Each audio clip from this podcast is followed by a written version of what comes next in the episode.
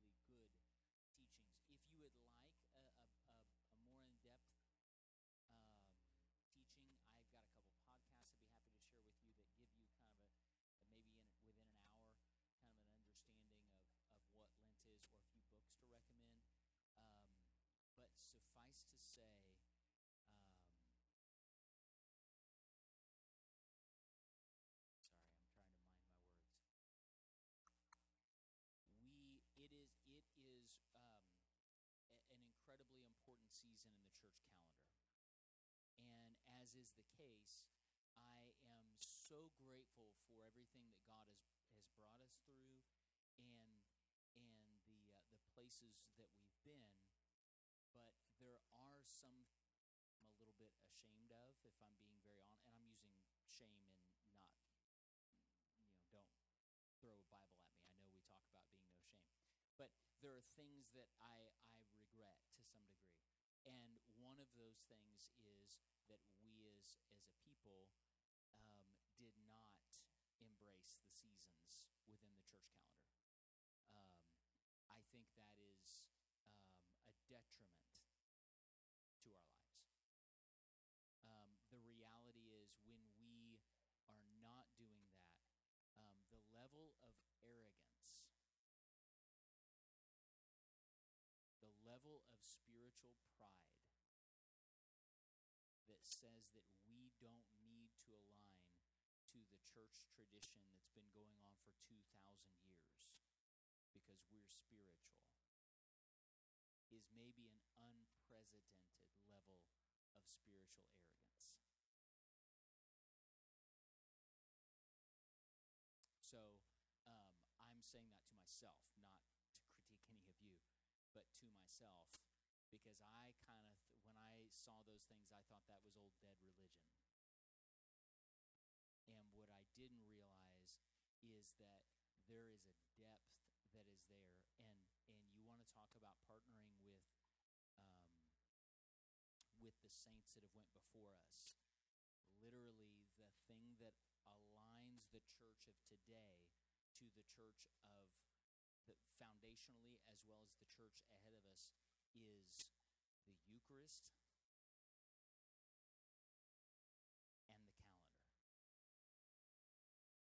Those are the only two things that every professing Christian does.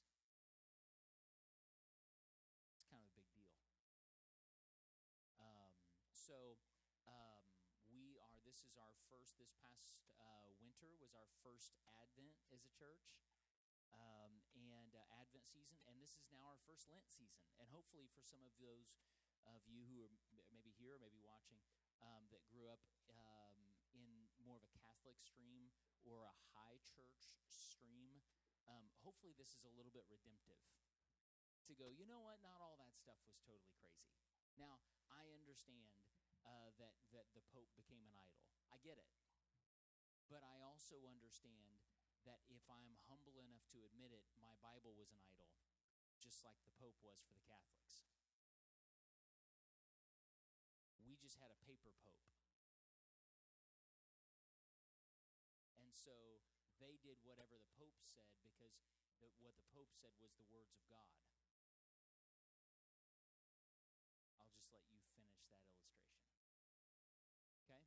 So um, Lent um, is a season that starts um, essentially forty days before Easter.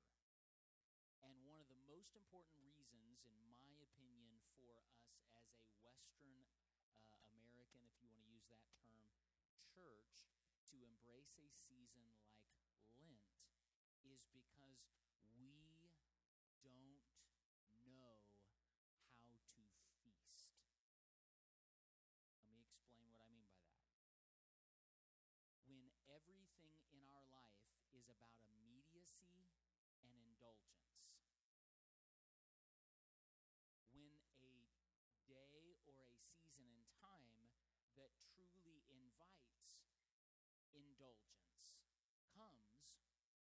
that's our normal. We live in a society where I don't just have to, um, so, um, you know, there are many, many, many shows this way now, um, but where, as an example, you don't have to wait till next Tuesday at nine p.m. on A B C to see what happens in House of Cards. I give you a season at a time. Excess. I don't have to wait. Now, here's an, they've got the uh, Grubhub or something like that. Okay. I saw last night, Golden Corral delivers. Golden Corral delivers.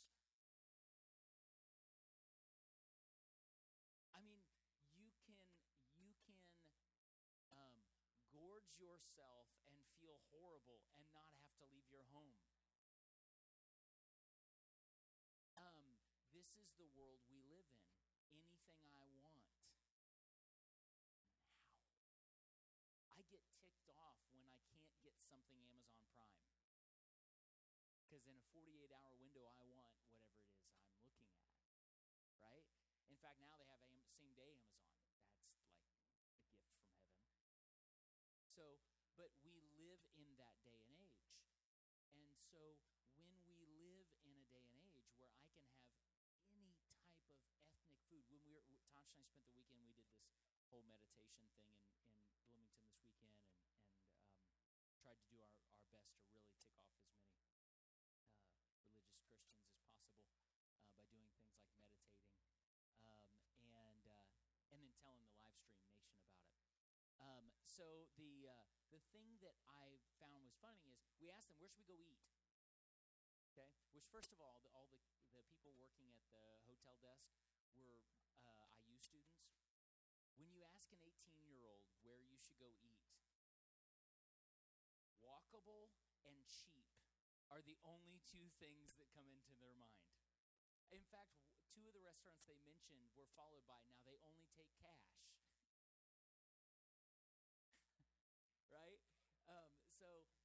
The mentality. So we kind of laughed at all of that, but literally they mentioned like five restaurants and none of them were traditional American food.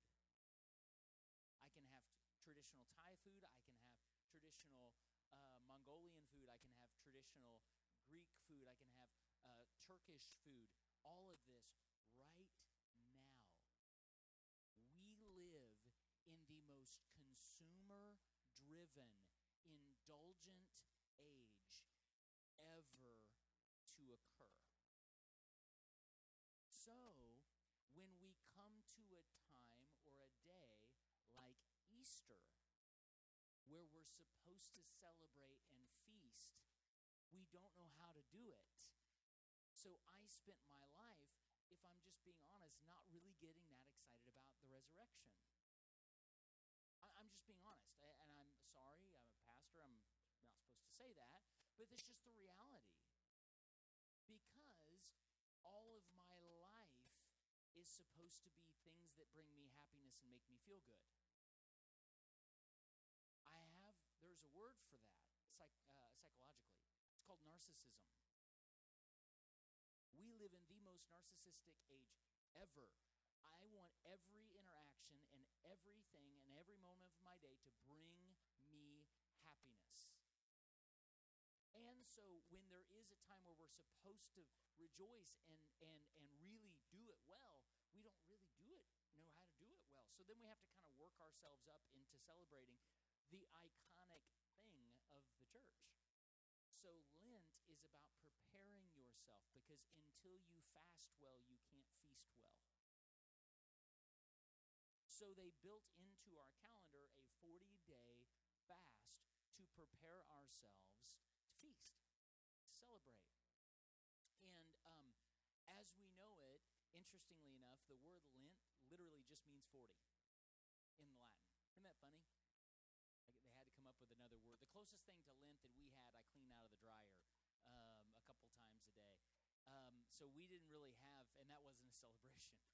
Um, but The, this thought was, they said, okay, there needs to be a forty-day fast. Now, the second thing about Lent that's really interesting is it's it's originally one of the Greek word means um, springtide or spring season. So it's supposed to start at the darkest, the end of winter. Let me just tell you, there is nothing that will tick me off more than snow in March. Like, it's over. We're done with it. At this point, like, darkness and long days and cold weather and snow. Like, January, I can still feel it a little bit. Like, I'm with it. February, all right, you're like, you're wearing on me. March, this is spring, and I'm over it. And it plays in, the church calendar plays into that reality by having us start this fast at the, the winter solstice, and having us start this fast at the time when it's dark longer, and when it's cold, and when we're irritable, and when we're frustrated, and we're done with winter, and we're done with cold, and we're done with snow, and all that stuff is going on. I don't know how these people in California celebrate Lent, but this is how we do it in Indiana, by golly. So this idea is that we as a people enter into the season to prepare our hearts for the Easter, the resurrection, the time when we come into this moment of celebrating what Jesus has done. And so Lent is, is really something interesting, because it's actually a late development in the embrace of that within the church calendar. It's a late development in the church, like fifth or sixth century, which that's that for us, that's not late. Most of our practices we got in the last hundred years, like the millennial reign and Holy Ghost car washes. But um, I don't know where that came from. But uh, the all of that stuff is stuff that's recent. But for the, the church at large to say something was embraced in the fifth or sixth century, that's a late development. But the earliest observance we can find is around two hundred A D. So people within the church at two hundred A D were actually Um, already observing this. It just wasn't actually built into the calendar um, until the sixth century. So the church at large acknowledges and embraces Lent around three thirteen. Um, and what actually happens is two things. First of all, the most commonly thought um, uh, interpretation of Lent is it's a preparation for Easter, and often it's practiced with some kind of literal fast. Um, and in Within that fast, there's a sense of mourning. There's a sense of, of darkness. There's a sense of repentance. In fact, one of the things is you, you repent, that you reflect, um, and that you would abstain from something. You fast from something, and that's Lent. And so for a lot of us, we looked at it and we thought, well, I mean, no wonder we don't want anything to do with that. I mean, it, for, for most of us, if we knew anything about it, we meant that for Catholics, they ate uh, fish on Fridays. And some people, did you? Did anybody see anybody with the ashes on, on Wednesday? Nobody? Seriously? Huh? You used to, yeah, yeah. Isn't that cool? So I saw three newscasters, two guys on C N N, one guy on Fox News, that had, had wore the ashes all. And you don't have to wear the ashes all day, but oftentimes people do. I, that's awesome. That's so cool. Um, there was actually, this was really interesting, at a Christian school, if I understand the story correctly, uh, at a Christian school there's uh, a teacher that made a child wash it off of his forehead because she said that it was disrespectful, and she said that it was some kind of magic, kind of new age thing.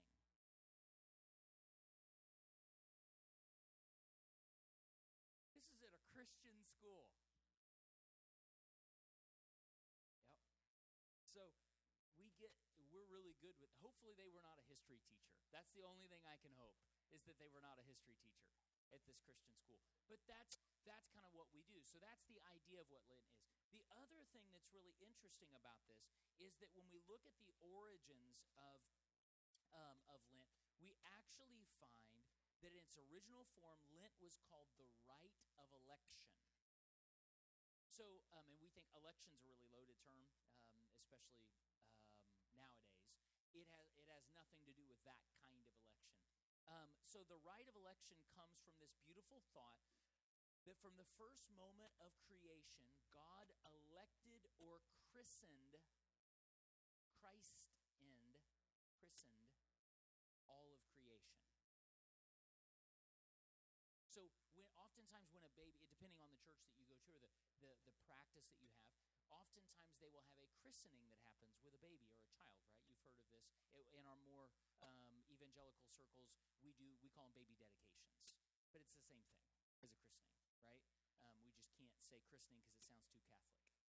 Um, and so a christening is when you anoint that child and you pray and declare God's blessing upon it, and that that child is set apart to serve God. That's a christening, essentially. Well, what the Bible actually teaches is that everything from the beginning of time has been christened.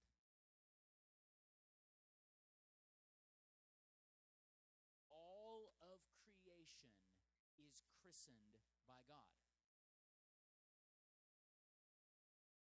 And notice in christening, C H R I S T, what's that?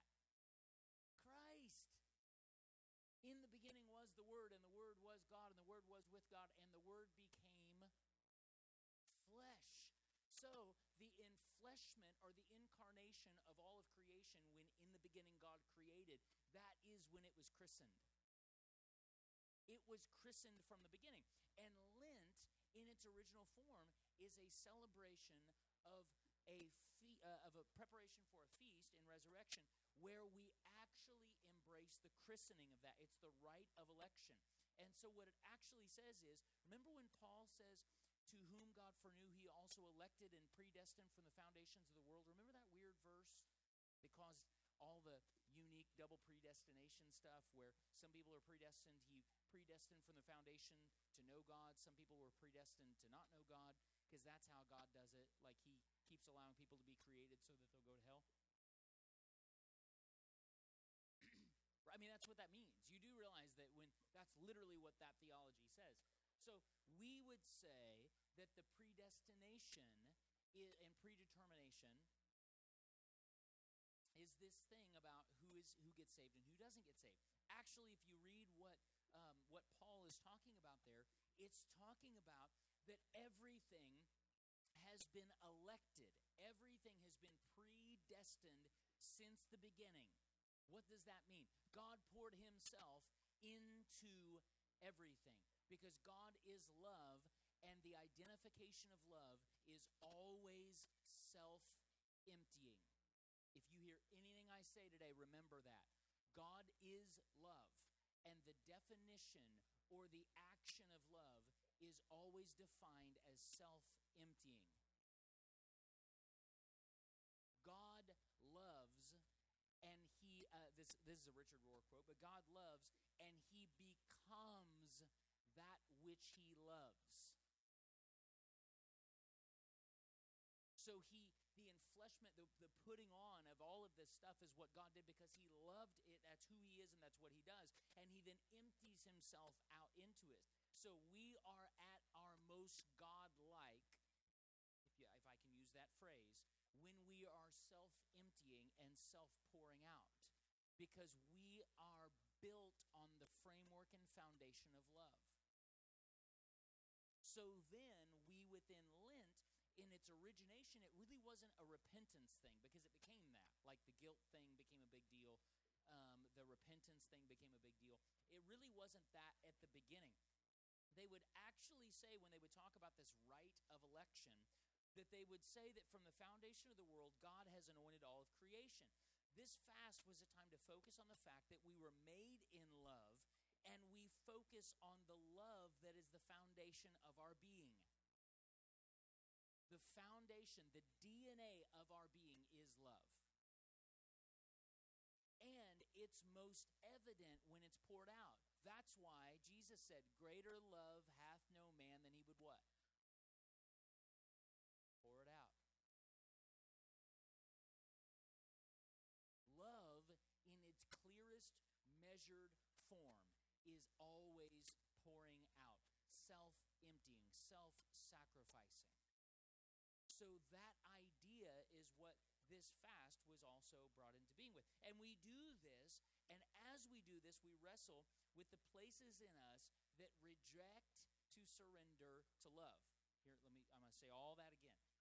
This fast was a time to focus on the fact that we were made in love, and we focus on the love that is the foundation of our being. And as we fast, we wrestle with the places in us that reject to surrender to love. That's what Lent is. Is it is a fasting or a reflection on the places in us that refuse to be self-emptying. It's a reflection and a fasting from the places, the measures, the the the beliefs, the the the, the walls, the defenses that refuse to be self-sacrificing. However radical we think love is, it's much more radical and extreme than that. It just is. So this fast was a time to embrace all that love was, and you can't do that without trust and self-emptying. And then in doing so, you reject everything else. You're rejecting the lie that your being is not formed, found, and framed by love. You're rejecting the lie that your being is not formed, found, and framed by love. That's what this fast is about. So then when Easter comes, when resurrection comes, then what Paul says makes sense. We were all raised with him and seated in heavenly places. Why? Because we've aligned to this season, because think about, so a season of forty days of fasting. Does that sound familiar? Was there ever a time in the Gospels where Jesus might have encountered something like that? Hmm. So that actually today, most of the high churches, all of the churches that follow the church calendar, and certainly all the churches that follow a, a, a liturgy of some kind or an ecumenical um, structure, today are talking about the temptation of the wilderness. That's what you talk about at the first Sunday of Lent. Um, we're not going to do that because it's going to take too much time and it's too good to hurry with. So I'll figure that out another time. But just know that that's the reading for today that most people would be talking about. And so during this fast, this forty days, we're tempted with things that would cause us to be self-preserving. We're tempted internally with things that would cause us to fight for our own power, which is an unwillingness to trust. That's all that is. Fighting for our own power is an unwillingness to trust.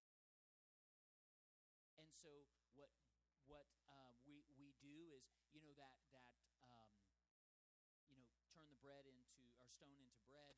You know, uh, casting yourself down from a high place. Um, all of those things, fall down and worship me. All of these things are internal things that we have to deal with. deal with, because as we deal with them, we are becoming contrite and we're rejecting the places in us that refuse to surrender, because you can only know love to the degree that you trust. You can only know love to the degree that you trust. So during this fast, we also embrace the fact that we have been elected to exchange in love with the entire universe or cosmos. Now I'm going to sound like a tree hugger. So um, break out the granola. Um, and uh, and let's go plant some trees. But in this idea of this fast, we embrace the fact that every single thing that has ever um, lived or been, every being is connected.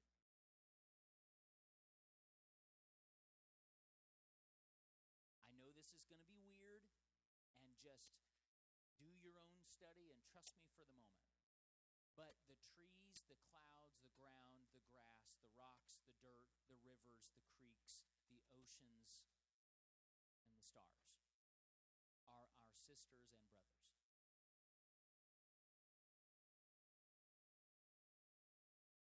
God breathed and spoke life, and in the same way, the entire thing is the enfleshment of who God is, and he spoke love and life into all of it. And if you don't believe that, then you really have a hard time with the Psalms, where it talks about the trees clapping their hands, the rocks crying out, the rivers singing with gladness. You really, really have a time uh, with Romans chapter eight, where it says that all of creation demonstrates his love and his heart and cries out then later in Romans twelve for the restoration of the sons. You really have a hard time with the fact that according to the faith that you belong, the first Bible is creation. The first Bible, the first natural thing to tell us who God is and who God is like, is creation. You realize this is pretty new, right? Like, I think we just celebrated five hundred years ago the printing press. Printing press happened at the same time that the Reformation, the Luther Reformation happened.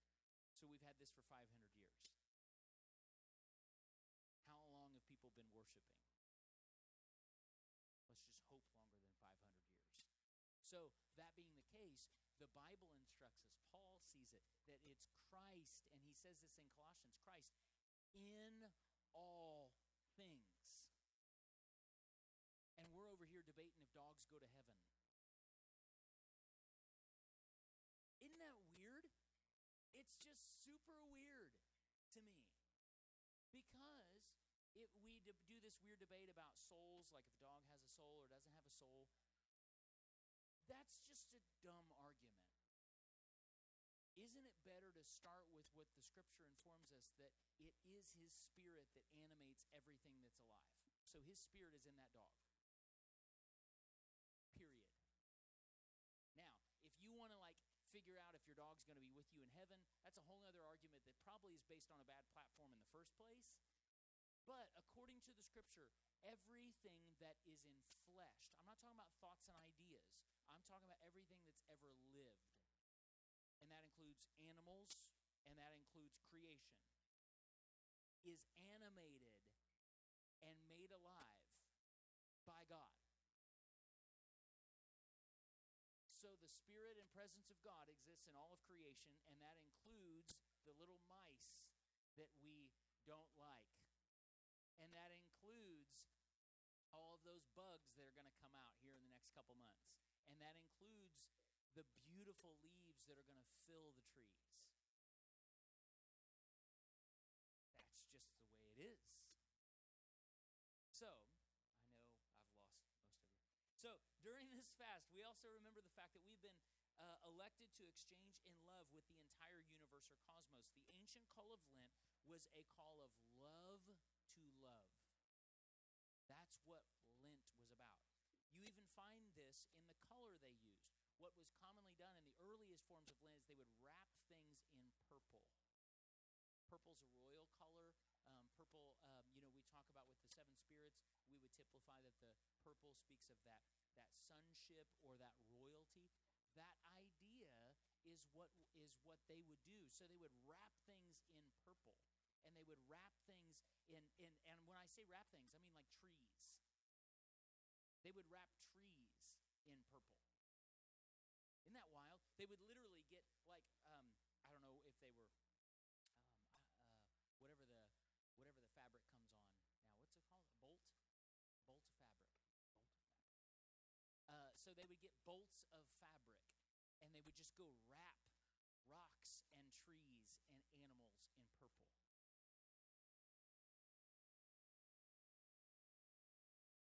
And so if you want to say royalty or you want to say sonship, I don't really care. Whatever you want to call it, that thing is in all things because we live in a Christ-soaked universe.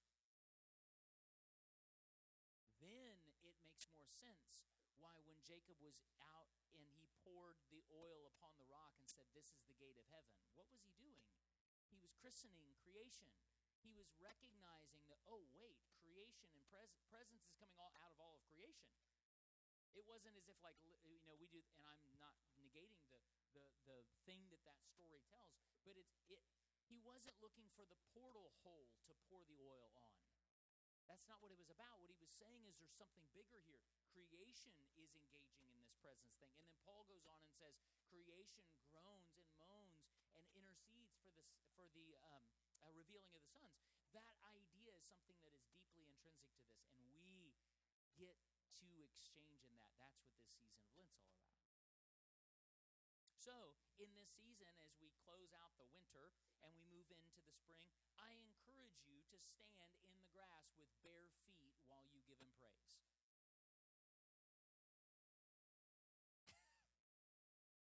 Regina said she doesn't like shoes, for those of you listening. I encourage you to, to make time to rejoice with creation. I encourage you to find and interact with the presence of God in all things. When you go out and you're sitting in the tree stand, or you're going out, that's for Linda, not anybody else. Uh, when you are uh, you know, driving down the road and you're seeing the flowers coming alive, that is not possible apart from his presence. And so even when we think about, even when we define what heaven's going to be like, we use things like calves from stalls and lions and lambs. We're using creation to typify what heaven's going to be like. I just think we might be missing a portion of that. So I would encourage all of us as we um, enjoy this Lenten season that we would remember that it is to the degree that we surrender or trust, we love. And then it's not about faith. I, there are. I'm going to make a list of words that I want to. I want to just shelf for a while. For me, not for any of you. You can. You can. You can keep all the words you want. But one of them might be faith. Because I was, it was so beat into me that there was something I had to do. I had to have enough faith that God would move. I had to work it up. There was a faith meter in me, and once that thing hit one hundred, uh, then I could pray for people and they'd be healed. Then I could ask God to do something and it would happen. It is so tied into striving, when in reality, the actual word is trust. The actual word in the Greek is trust.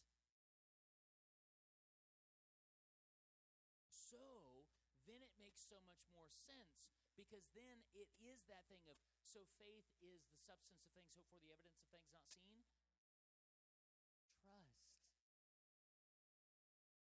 is the evidence of things hoped for, the the the the idea that this thing isn't there yet, and I don't. I, I have to have trust because otherwise I can't see it. And so what what I think is beautiful about that is faith requires me, and the way I've been taught, faith requires me to strive. trust requires me to surrender. Trust only requires my yielding.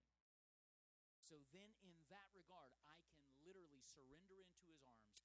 And think about what that would mean. How many times have we told people they need to get re-saved? And you're supposed to have the prayer of faith. Oh, the fervent prayer of faith of the righteous man avails much. It's this whole thing. It's this built-in language. It's trust. It's trust. It's trust. It's trust. It's trust. So then in that regard, I don't need to have enough faith that you'll be healed. I just need to learn to trust him to a greater degree. Because the beauty is then, to the degree I trust him, I'm also able to engage in love, which is where I operate at affirmation on steroids in that regard. Because the being that I was designed with is operating in alignment to the being that designed me. Love to love. That's how we exist. Trust, hope, and love. But the greatest of these is love. Goodness, yes. So, all right. Well, thank you all. Uh, oh, I, I will show you this just really quick. It's kind of cool. So this is a breakdown of the Christian calendar in case you want to see. You can Google this, um, but it's kind of neat to see how they break it out. And it, it shows, you can see January, February, March, April, May, June, July, August, September, October, November. Kind of goes around the circle then. And um, but notice the green, that's called ordinary time. So essentially our year is broken into six months of ordinary time, which is non-fasting, feasting, dedicated church time. And then the rest of it, which we've aligned with so far, we did Advent, we did Christmas season, not the day, we did Epiphany, and, and then that led us into Lent, then we're coming into Easter, and then to Pentecost or the Ascension Feast, and then we're back into ordinary time again. That's how the church calendar breaks down. So literally from like June, end of May, beginning of June, until Uh, the end of November, when we start the Advent season, it's ordinary time. And we'll we can talk about what oh, ordinary is not really a great word, because ordinary just makes it seem like, nah, it's just ordinary. How how was your how was your steak, sir? Well, it was ordinary. It's not that kind of ordinary. Um, but it, it it is an interesting thing to see how this breaks out, and how when we're doing this, we're literally aligning with what Paul did. We're aligning with what Origen did. We're aligning with Saint Gregory of Nyssa, who determined what the Christian creed is, did. We're aligning with what Mother Teresa did. We're aligning with all of these ones that that followed this journey and this path. And to me, that's a beautiful thing. We get to belong to something bigger than us. This is the body of Christ moving together. So, Father, we love you. We thank you. And we embrace all that you have for us in this Lenten season. We ask you that you would cause our hearts to be um, to be open before you. Cause the ways that we um, connect with one another to be in uh, self-emptying, in in love, in self-sacrifice, in relationship. Help us, Father, that we would be a people um, that lay everything down for love, and that when we learn of you and glean things of who you are, anything that we would then try to prop up is something we can trust in. Help us to lay that down so that we can know you in love again. Help us that we would not, uh, as it says in the scriptures, not trust in chariots, not trust in soldiers, not trust in beliefs, not trust in religion, not trust in the things that we were taught, but that our trust would be found in you, in you alone.